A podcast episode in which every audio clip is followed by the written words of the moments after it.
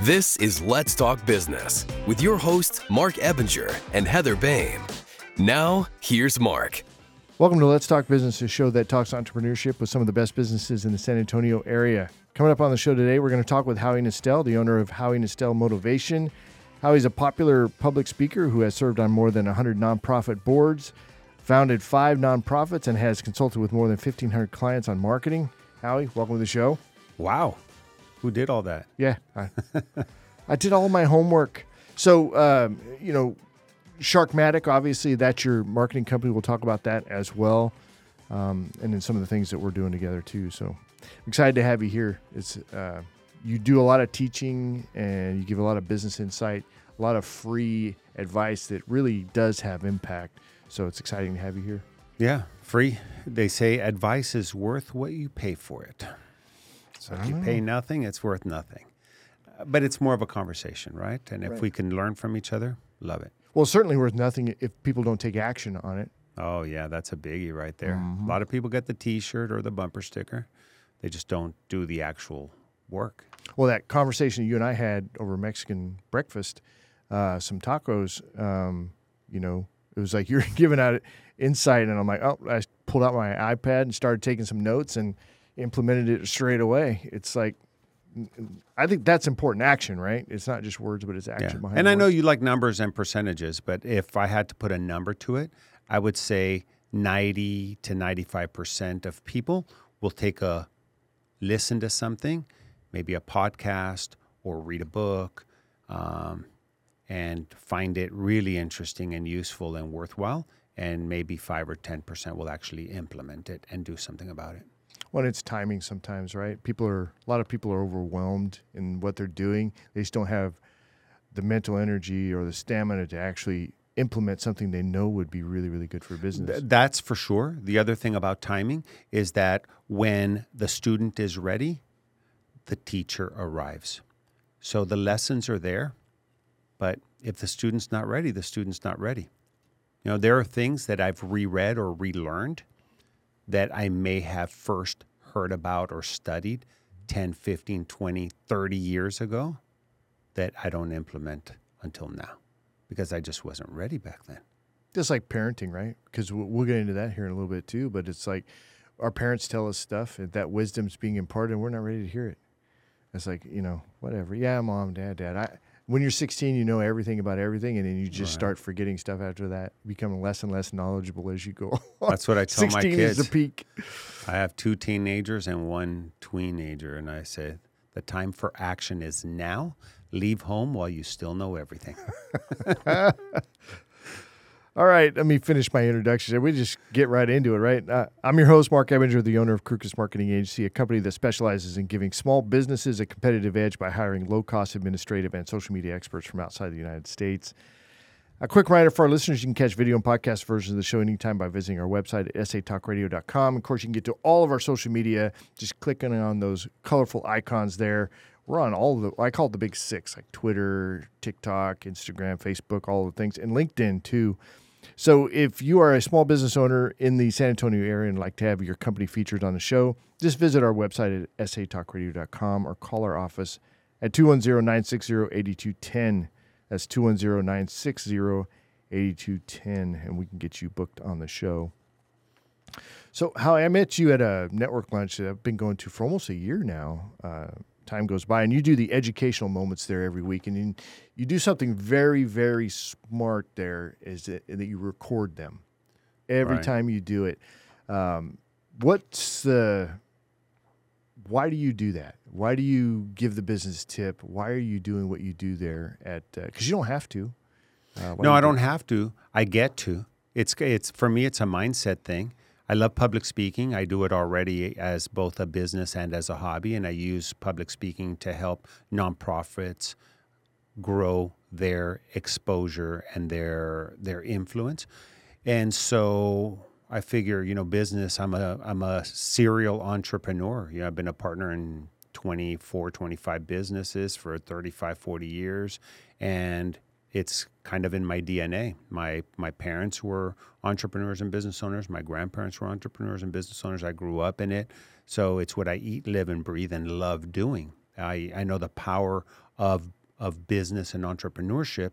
And because I've worked with in my marketing firm 1,500 clients in 30 years, I want to help spread some of that knowledge and learning to other entrepreneurs who may have only had one or two businesses or have only been in business for two, three, four, five years. There's a lot of learning you can do. You could kind of spend the next three decades learning it, or you could listen to a few mentors and, and people who've been there, done that, got the t shirt, and then shorten that learning curve down to months, years, uh, weeks, whatever.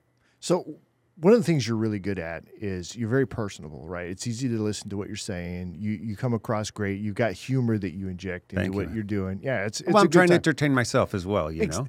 Thank you for saying that Yeah. because I laugh at my jokes probably more than anybody, right? but I'm just trying to have a good time and I, I think I'm funny at times, you know what I mean? And I can appreciate that kind of a connection when when people are like that too. They're just trying to have a good time and they think they're funny. So humor is a great way to um, you know to to weave into your public speaking because people remember how they felt about something. They don't Oh, necessarily remember what was said, but how they felt. If they remember three things, they're already you're already beating the average. Normally, most people will take one or two nuggets away from a 20, 30 minute or one hour talk. They're not going to remember everything. But you're right, they'll remember how you made them feel.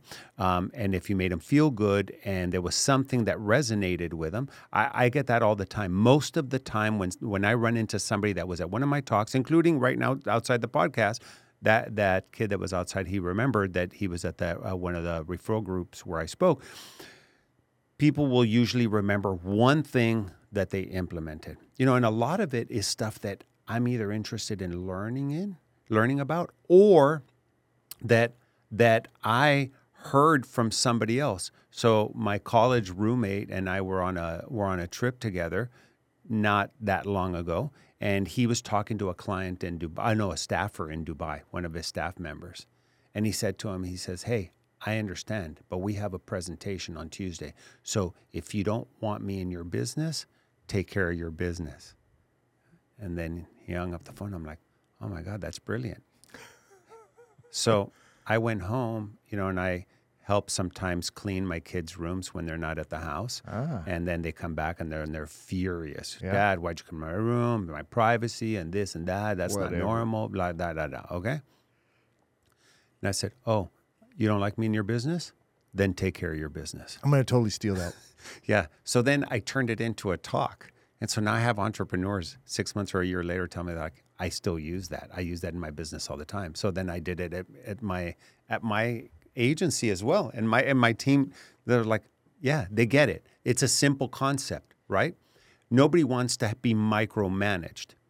But if you're not taking care of your business, somebody's going to have to step in because, for example, in marketing, in my business, I want to make sure that my clients know that we're reliable and we're going to take care of stuff. So if I have a staff member that's not living up to the expectation and not fulfilling our duties, then I'm going to step into his business. And he's not going to like it or she's not going to like it. And if they don't like it, one way to ensure that I don't get into their business is by taking care of their business. Make sure you do what you're supposed to do. So that's how I kind of come up with these topics. And I thought I was going to run out. I've been doing these for a couple of years now, at least one a week there. And then sometimes I'll do another one or two talks a week. So, you know, it's three times 365. You're talking about maybe five, 600 topics a year. Well, and it's a lot of content, you know, because you videotape it, right? I mean, if you're going to be there, why not get it? And then I know you get it out on social media, which is great. Um, I'm actually got an opportunity coming up to do that with a BNI group that I'm in, where they're going to be looking for a business, uh, like a tip, insight kind of a thing there. That Well, just follow howienestel.com and go steal all my stuff. Yeah, that's a R and D rip off and duplicate, That's right? right. But I'm going to put two cameras in there. So you used two cameras on this last one, right? Right. We're putting that that phone up in the in the whatever. We had was. three cameras. Oh, Carlos used his iPad also. Oh, did he? We didn't use his footage. Oh, okay. Yeah, don't tell him. It wasn't that good. That hurt his feelings. No, we I put one in a lantern. yeah. and then I had another one on a tripod. And we do it kind of in a crude way, but the audio's good because I have a nice mic. I run a hardwire mic to me and I stand there and do it. But And the reason I came up with the idea of a second camera, those talks don't really require I think high brought budget. Yeah, high budget with bringing a videographer and all that stuff. This is kind of like a little personal Yeah, thing that I and do. it looks great. Yeah. So, um, but the reason I did that second camera pointing towards the audience is because I had people saying, "So, hey, we see your talks every Wednesday. What do you do? Just put in like applause tracks or what? Yep. or do you do that in an empty room?" I go, "No, I actually speak in front of 35 or 40 entrepreneurs every week." They're like, "Really? I'm like, how come they never come out on camera?" So when I was planning to do this, this it should be starting up uh, like in October. But I'm like, I'm gonna have two cameras in there just for that reason, because you want a camera on me, but then a camera that shows me and then shows the audience. So it's validation that Yeah. I'm actually not talking to a blank wall or something. Well, like that. also make sure that whoever edits your stuff Hmm? doesn't edit people like eating or not paying attention or on the phone, because then that's Oh, yeah. distracting too. Because we have extra footage, and I'm watching. I'm not going to say any names because they're they're all watch your podcast and you're gonna know, but they're sitting there like texting, not paying attention, eating stuff in their face, or the way the tables are set up. Sometimes the people on one end, their backs are towards me, and so it's very hard to turn around. You know. yeah, I got you. Yeah, God forbid you should ask people to turn around to pay attention to a two minute talk. Right. Wow. So public speaking, how did you get started with public speaking? What was the catalyst there? Uh, you know, I, I'm a talker. I like to talk. Never really had a problem getting up and speaking in front of people. Anytime one of our friends was getting married or dying, you know, somehow I got elected to go up and speak. And I liked it. I was like, wow, this is pretty cool. Mm-hmm. Well, do you feed off the applause in the, the room? Does it energize you, or does it? Do you feel yourself drained at the end of it? I, I have to have an engaged audience for me to enjoy it. Yeah, me too. If they're if if they're not engaged, I, it's awkward. it's awkward, and I bl- and I blame myself. I saw I saw a musical act, and I would mention the name. I think they're called Lonestar. They have a bunch of top ten hits in country music, and I'm I'm not a I don't listen to a lot of country western music, but they did a gala, and they did a gala for kids uh, with disabilities, and they normally charge like 100 150 grand but because they were already touring through here and they're friends with the founder of this nonprofit called the miracle league of san antonio they agreed to do it for a fraction of what they normally charge because it was for a good cause right?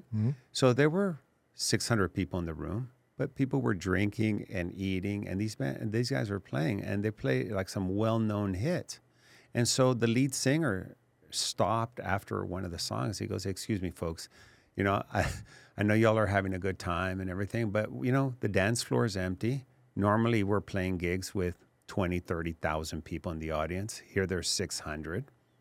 You have us all evening, and we want to have a good time too. So Mm-hmm. we'd like to see some of you come up and dance, maybe sing along with us or whatever."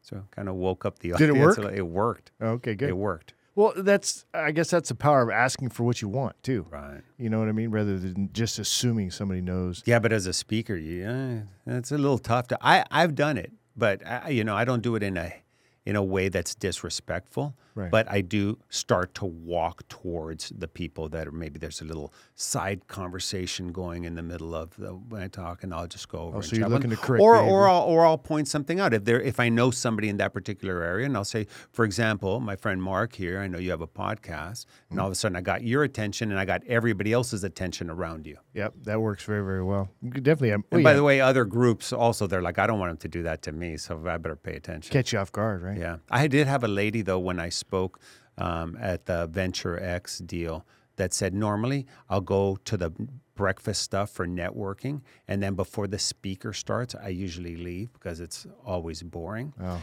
And she said I was kind of trapped where I was. And then you started talking and you like opened up with a joke. And then you got my attention. And then I was mesmerized the whole time. So sometimes that humor works and it, it kind of locks people in. One thing I've definitely noticed about your speaking engagements that you do is that even the ones at the network lunch, right? You treat them the way that they should be treated in that you prepare. There's a structure to your message. So, and that doesn't happen. Does it happen by accident? I'm assuming that you planned for it, but are you just naturally good? No, no. I, I I practice them. I write them. I listen back to them. I'll record them. But I try not to be so rigid and structured that I have a delivery mess the message to be delivered in a particular order. As long as I hit the highlights and the points that I practice, I'm okay if I miss some, whatever.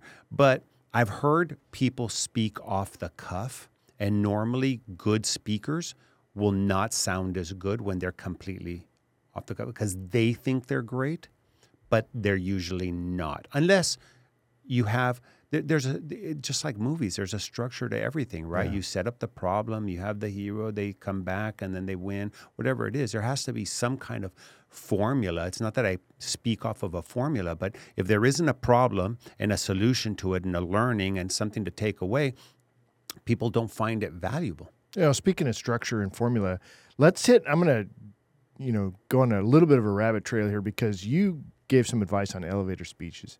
So if you would just let's let's almost prepare this to be a soundbite for the show. Is if uh, what is an elevator speech and what's the structure of one that um, that works for you that somebody else could take that formula and use. Okay, so uh, an elevator pitch, and I know people have heard of elevator speech, elevator pitch. It, the idea behind that is you get into an elevator, and then next to you is your ideal prospect. If you could pick the best kind of client you could ever have, and they walked into the elevator and they pushed the fifth floor and you're going to the eighth floor, you have now from ground floor to fifth floor to pitch them on what you do and what your company does. So you might have whatever it is 20, 30, 40 seconds. So you should, every business owner, every entrepreneur should have an elevator pitch prepared for those kinds of opportunities. Why? Because you are at an event and somebody asks you, "Hey, Marc, what do you do?" and you're like, "Oh, I have a podcast, and I do this, and I have Crukus Marketing, and I we do social media, but we also hire uh, administrative assistants and marketing assistants, and we do it overseas. And right now, we get a lot of people from the Philippines, but we we're looking at the market. You know, it's like, man, you kind of lost somebody, yeah. and you're trying to get all the points across, right. and they're like, "Wait a second, what?" so, to put together an effective elevator pitch, in my opinion, after 35 years in marketing. You want to set up a problem that every prospect you talk to can identify with and agree with. Okay? So I'll give you, as an example, the one for Sharkmatic advertising. I say to prospects, every business struggles with marketing. True or not true? True. I mean, you have a marketing business, I have a marketing business. I struggle with my own marketing. Mm-hmm. Every business struggles with marketing. You can't disagree with that. Second part of the elevator pitch, second sentence. At Sharkmatic, we have a signature approach to helping our clients communicate their message effectively and economically. Ooh, wow. So these people have developed something that they can help me with because I can't many times convey my message effectively and economically. Ooh, that's the second part. And then the close or the third part is as a result, our clients tend to be more successful than their competitors. Short and sweet and to the point. That whole thing probably took 15 seconds, three sentences, five seconds a sentence. You're done. So we could got you, Could you end it with, well, now I'm available for questions? Since we still have 10 seconds. No, no, absolutely you can. Yeah. But at that point, if you say, they say, hey, so what do you do? I said, I have a marketing business. And we know, like I'm going to put it conversationally because you're not going to pitch it like that, like looking sure. at an index card. So you get in an elevator and they're like, oh, so, you know, I know they're the CEO of Starbucks, okay? And I'd love to get them as a client. And then they get on. So you know, I'm like, oh my God, you're the CEO of Starbucks. How are you doing? He's like, oh, great. Yeah. I go, my name's Howie Nestel. He goes, oh, what do you do? I said, I have a marketing firm. And one thing that I realized over 35 years is that most businesses, probably even Starbucks, struggle with marketing. Well, after working with 1,500 clients, we've developed an approach that helps our clients to communicate their brand promise in an effective and economical way. You know what happens as a result? our clients tend to be more successful than their competitors. You know what the next thing usually is out of their mouth? Can I get one of your cards? Mm-hmm. So then that conversation either continues there or they get off the elevator and they'll call you later. You know? I like to even double down on that because it's like, yeah, you exchange cards and say, you know what, I'm gonna have my assistant call you. By the time I'm even up to the eighth floor, my assistant's calling and booking the coffee sit down. Right? It's just having that system in place to get on it quick. Which is something else, by the way. Very few entrepreneurs are good at follow up. Hmm. A lot of people, I mean, there's a lot of classes and, and, and, and videos and things on networking, tips, tricks, and hacks for networking. And how can you get really good at networking? Fantastic. So let's say you get that part down and you go and network the heck out of whatever and you pass out cards and all that stuff. Well, guess what? The other person's waiting for you to call them, or they already forgot about you, or you're waiting for them to call you or to go like you and follow you on social media. And if neither one takes the first step, guess what? You're back where you started. Mm-hmm. You might have more business cards, but that doesn't mean you have more prospects. And not having having business cards is not a leading indicator to getting business. A leading indicator to getting more business is follow ups.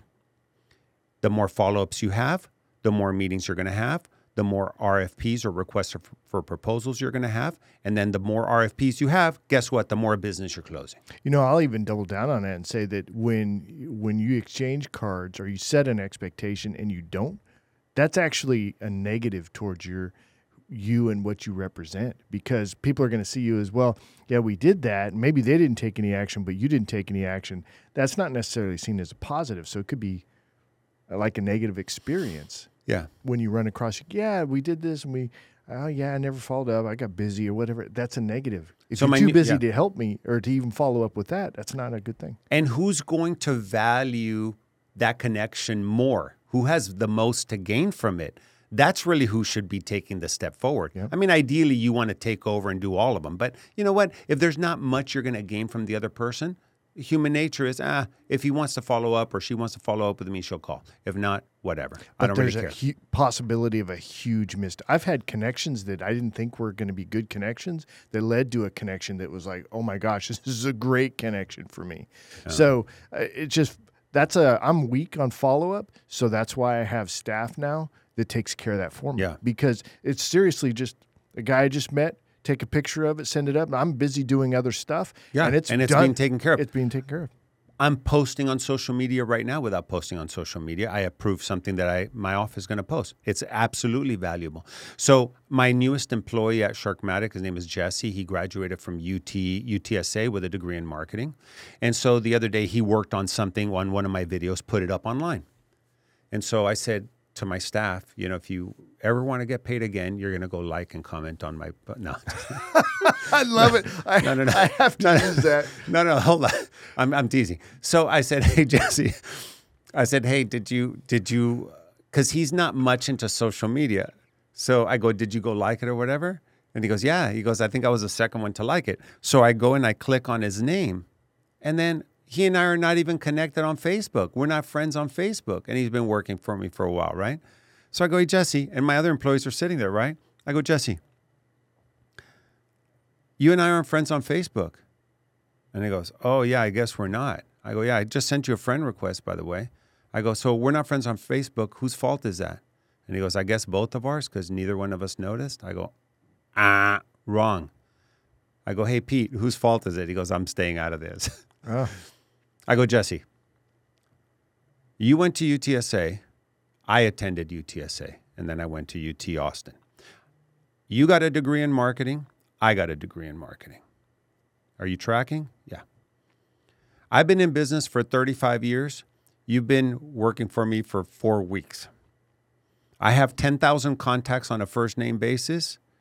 You have a couple of people you go tubing down the Guadalupe with. Who do you think stands to gain more from sending out a friend request to the other person? And he goes, I guess I do. I go, you guessed right. I go, so now I'll ask you the question. Whose fault it is whose fault is it that we're not connected? He goes, Mine? I go, Yes, correct. It's I'm I'm being funny, but you know what? If he and I didn't connect as friends and he doesn't work at Sharkmatic in a year or two or whatever, my life, my business is not going to change at this point in my career, you know? If Let's- he's getting started in marketing, I would want to leverage my boss's contacts. Heck yeah. So, So let's talk about volunteerism uh, for a minute. So when this idea that I'm going to go volunteer to get in a line, a, to work a line at a soup kitchen, or you know whatever, not necessarily appealing. And I don't want to seem you know arrogant about that or anything, but it's just it's not my ideal situation. And one of the things that you talk about is using or leveraging what you do and what your talents are to help benefit like uh, you know a nonprofit type situation or a volunteer situation um, I, that really appealed to me it, ma- it, made me feel like you know what i can connect in a volunteer type of situation uh, in my Yeah. way Oh, yeah. rather than having to do it this particular way because i always viewed it as okay if i'm going to volunteer i have to go do something i don't necessarily want to do but you really opened my eyes up beyond that so tell me a little bit about that I spent a lot of years going down to volunteer either when I worked for Procter and Gamble right out of college or I worked for an international ad agency and we would have volunteer day and we go down to the food bank and we sort cans or we'd go to a soup kitchen, you know, in, in, in Cincinnati when I worked for P&G. It was okay. You know, and then I thought, okay, I mean, I felt okay for doing that. I don't know how much of a difference it actually made. I guess they needed some bodies to, you know, pour the soup or to go sort cans. But over the years, I found that if I can leverage what I know in marketing and connections and sales and my enthusiasm for hosting events, parties. I did a big event. I was talking to somebody about it the other day, an MTV street party down here, and we uh, donated some of the proceeds to the food bank. And this was decades ago. Uh, brought MTV to San Antonio. We did it on St. Mary Street. But anyway, if in some of these events where I chair a gala, we net a hundred, two hundred, three hundred thousand dollars. That's a bigger check than I can write.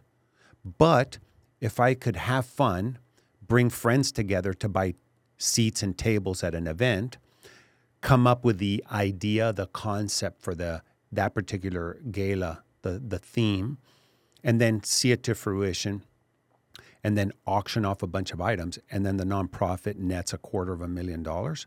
I got to leverage my connections. I got to leverage my expertise as a marketer and my abilities as a salesperson to go out and sell tickets and tables and sponsorships, and then help this nonprofit make a ton of money to help meet their budget, which is a lot more valuable than me going down every Friday, scooping out soup, putting at the food bank. Super valuable, but not for what I know what to do.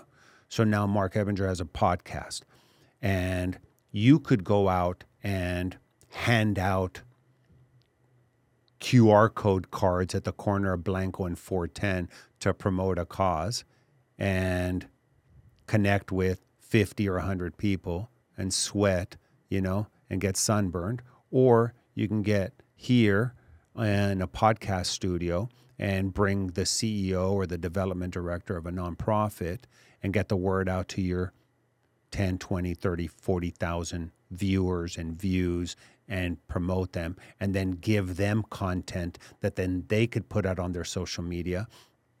And now they get donors, connections to people that they had no idea that this organization was here. That's leveraging the power of your expertise, your connections. You've already built the podcast. You already built a marketing business. You already built a following. Why not leverage that to help a nonprofit that might be stuck, you know, in Boerne or whatever that nobody knows about? I love that. I love that because it's a pattern of thinking that I think it's good for people to hear that they don't have to do something that they don't necessarily want to. Use your talent in a way that actually benefits the charity even greater. Yeah, and now here, okay, we're we're we're biased in the sense that we're talking about marketing, and so there are people listening to the podcast. You know, I'm thinking of you know uh, plumbers, AC people, uh, pest control people, that kind of stuff. They're like, oh, that's great for these people who sit around in air conditioning and talking to a microphone all day long. Well, guess what, my friends? You guys actually have something that is as valuable or more valuable than what we do because for example we did something with uh, with a nonprofit that's off of uh, near San Antonio College called uh, Guardian House where we had some tours of people that we brought in and there were people that were plumbers pest control et cetera and they're in this old house that was somewhat not run down, but I mean, it needs maintenance. These houses built in the early 1900s, 100 years ago, need a lot of maintenance. And if they're using their budget for what they do in terms of counseling for children and for parents who are at odds and trying to do things with their kids, well, they may not want to spend their money on fixing all their plumbing or their AC or whatever because it's very expensive. Now, if you own a plumbing company, an AC company, a pest control company, landscaping, tree trimming, and you want to donate that service and just go there for a few hours and fix some things that they might end up having to spend thousands of dollars on and you do it for free, you're going to feel great and you're contributing with your area of expertise. And not only that, then they get together in their board meeting and they say, you know, Tommy's Plumbing came out and they actually fixed the two bathrooms that we that were out of order for the last six months, and they did it pro bono. Oh, really? Yeah. And here are their business cards and whatever. Let's give them a little plaque. Let's give them a thank you. Let's invite them to our gala. See what I mean? Mm-hmm. That's another way of networking by using your expertise. And so I, I put people in front of that opportunity all the time. That's great. So let's talk about parenting a little bit because uh, I know you love being a parent. Uh, my, my kids don't love me parenting them, Yeah, they but, do. but I do love being a parent. if they don't appreciate it as much now, they certainly will as as you go along, because you're very hands-on parenting. So tell me about how many kids you have and what's your parenting style.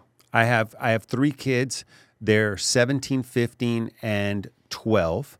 And uh, I love them differently. I like them on different days. and uh, I, I often say that if I write a parenting book, it'll be titled What My Daughter Told Me This Past October. She's like, Oh my God, Dad, I hate you, but can you take my friends tonight to Fright Fest? that would be the title. And then the subtitle would be, Oh, and don't follow us around because you're going to look like a stalker. You know? it's, uh, you know, it's a moving target all parents know this. I, I'm a hands on parent, and because I'm in marketing, I like putting stuff out there and I put stuff on social media that I do with my kids. And I have friends, by the way, that have called me and said, Howie, kudos, dude. Love all the things you do with your kids. Do me a favor, don't put it on Facebook. You know why? Because my wife's like, well, look at Howie, you know, and he's doing that, and he done, and you know. I'm also, I'll tell you what helps me. I'll tell you the two things that help me. Um, one is, I didn't get married and have kids until I was 40. Ah. So I had already worked for a long time. I had a certain level of success that I was comfortable with. Gave me more time. I wouldn't tell you that it gave me more patience, but it certainly gave me more time than I had in my 20s when I was conquering the world. Okay? That that's one advantage that I have.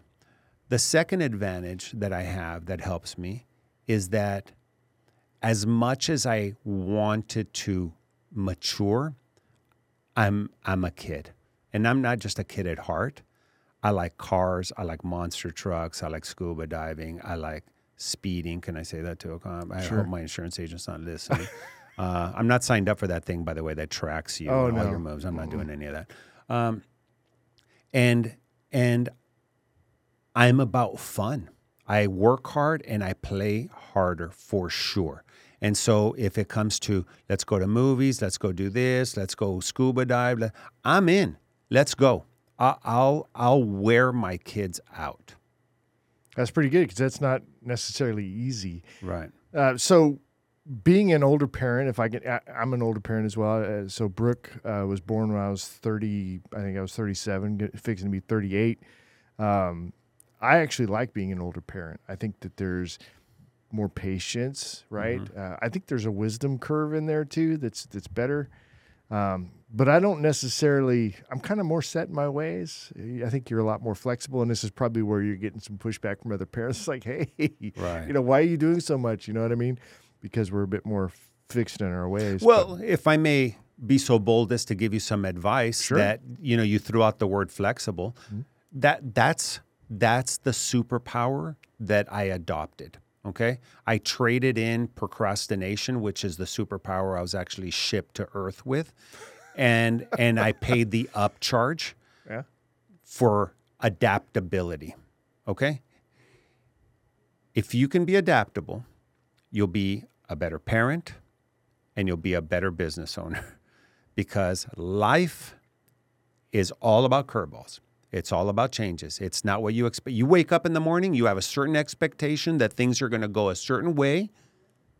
And maybe when you were single, unattached, no kids, you had a job, it was a desk job, predictability. You could be 93% accurate of how your day was going to go. Now become an entrepreneur, mm-hmm. get married, have kids. All of a sudden, guess what?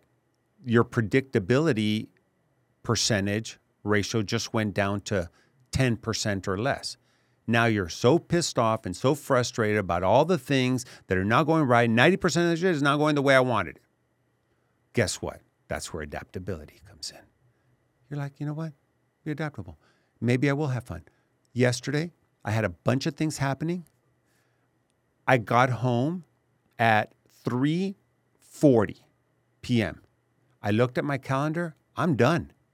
I am done. Phone rings. It's my daughter Nikki.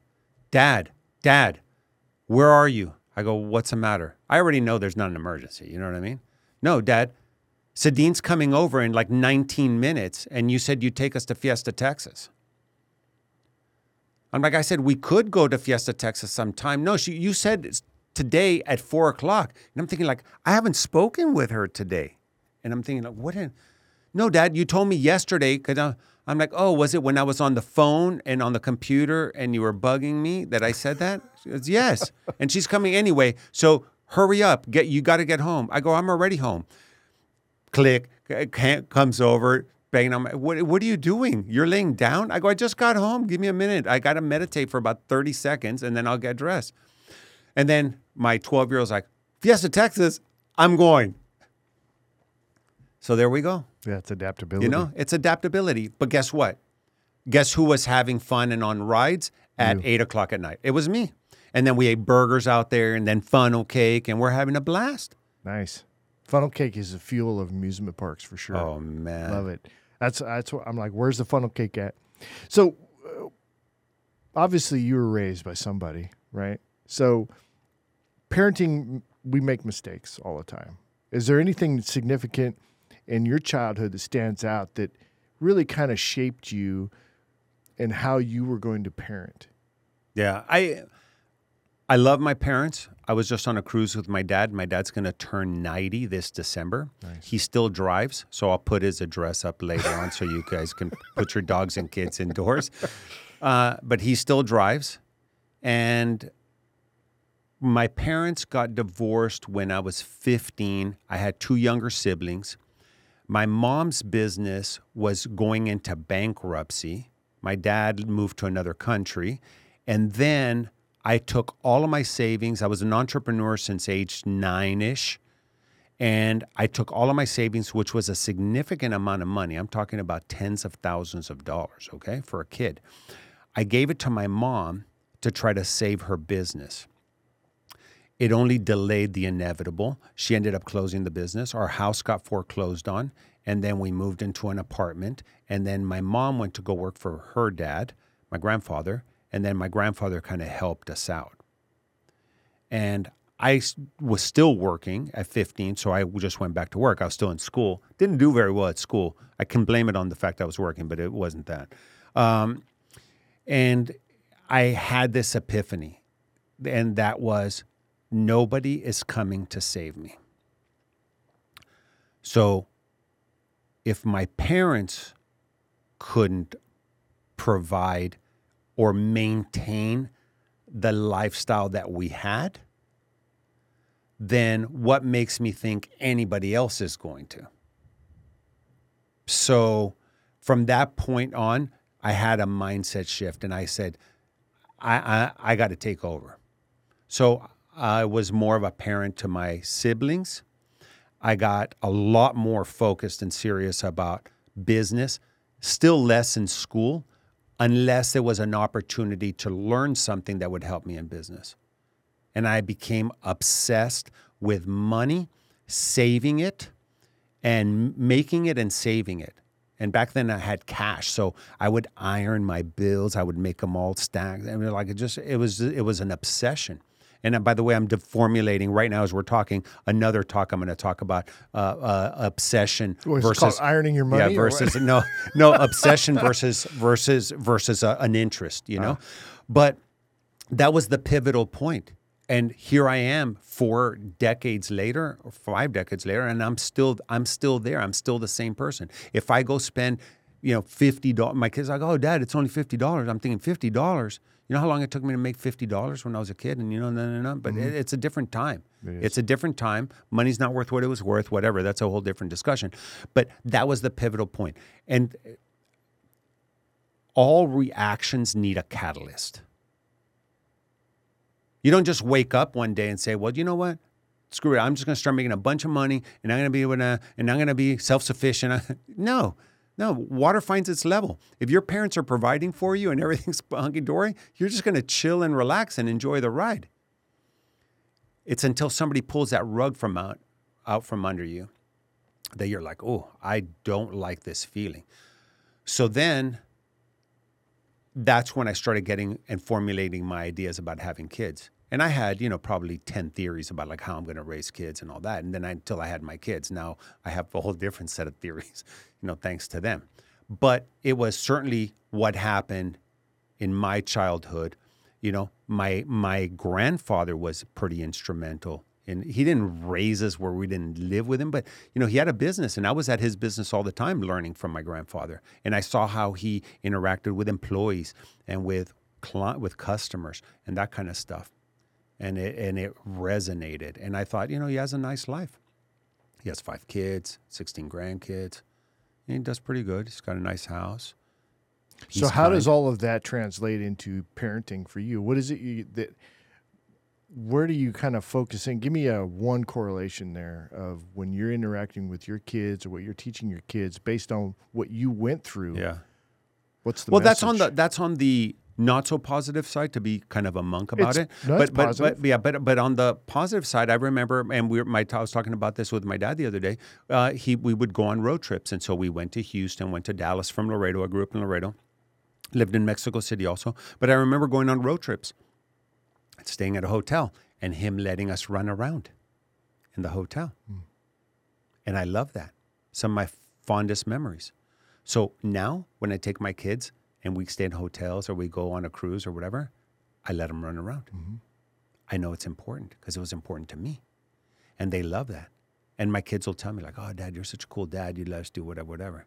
I go, just make sure don't throw me under the bus when the cops get you or whatever. Don't be like, "Oh, well, it's my dad just told us we can go run around do whatever we want," you know. Have you ever been to Great Wolf Lodge? oh yes, So that's a place where the kids just run like I mean, it's a crazy house because they're they're looking for stuff and they're finding the treasures and doing solving the puzzles or whatever they're doing. But yeah, that's a great place to let those kids run away. Yeah. Yeah, so Run uh, my run my 12 year old was with me uh, on this last cruise. It was just my 12 year old. The rest of the family didn't go, uh, but I let him run around, and and this was a big boat, 6,400 people and 3,500 staff. So there's 10 m- 10,000 people on this boat. Wow. And he found me. I didn't give him a phone and didn't get I didn't get him the I didn't upgrade him to the Wi-Fi package. That's for dad, you know, because I got to do business. But no, but he did, and he found me, and he knows. You know, this time of the day, I'm usually at this bar. this time of the day, if it's in the morning, I'm at the Starbucks, but I'm also getting a shot of Kahlua. I but anyway, it. so yeah, I, you know, I want to give them their independence also. Uh, that that's one way of fun of feeding that. Oh, I'm right. You're wrong. You're terrible, Dad. You don't know what to na. I give them some level of independence, and you got to let them fall, and you got to let them get their scrapes in, and all that stuff, and you know, feel a little uncomfortable sometimes, and then they'll come and find you. I love it. All right, Howie. Um, so if folks want to get connected with your business, how do they do that? Well, HowieNestel.com is the public speaking thing. Don't feel like you can't afford me. You know, usually if it's a few hundred dollar speaking fee, I'll donate it to a nonprofit. If you pay me a few thousand dollars, I'll keep it. Go buy some uh, pipes for my Or Harley. scuba Yeah, or some. Yeah, exactly. A new snorkel.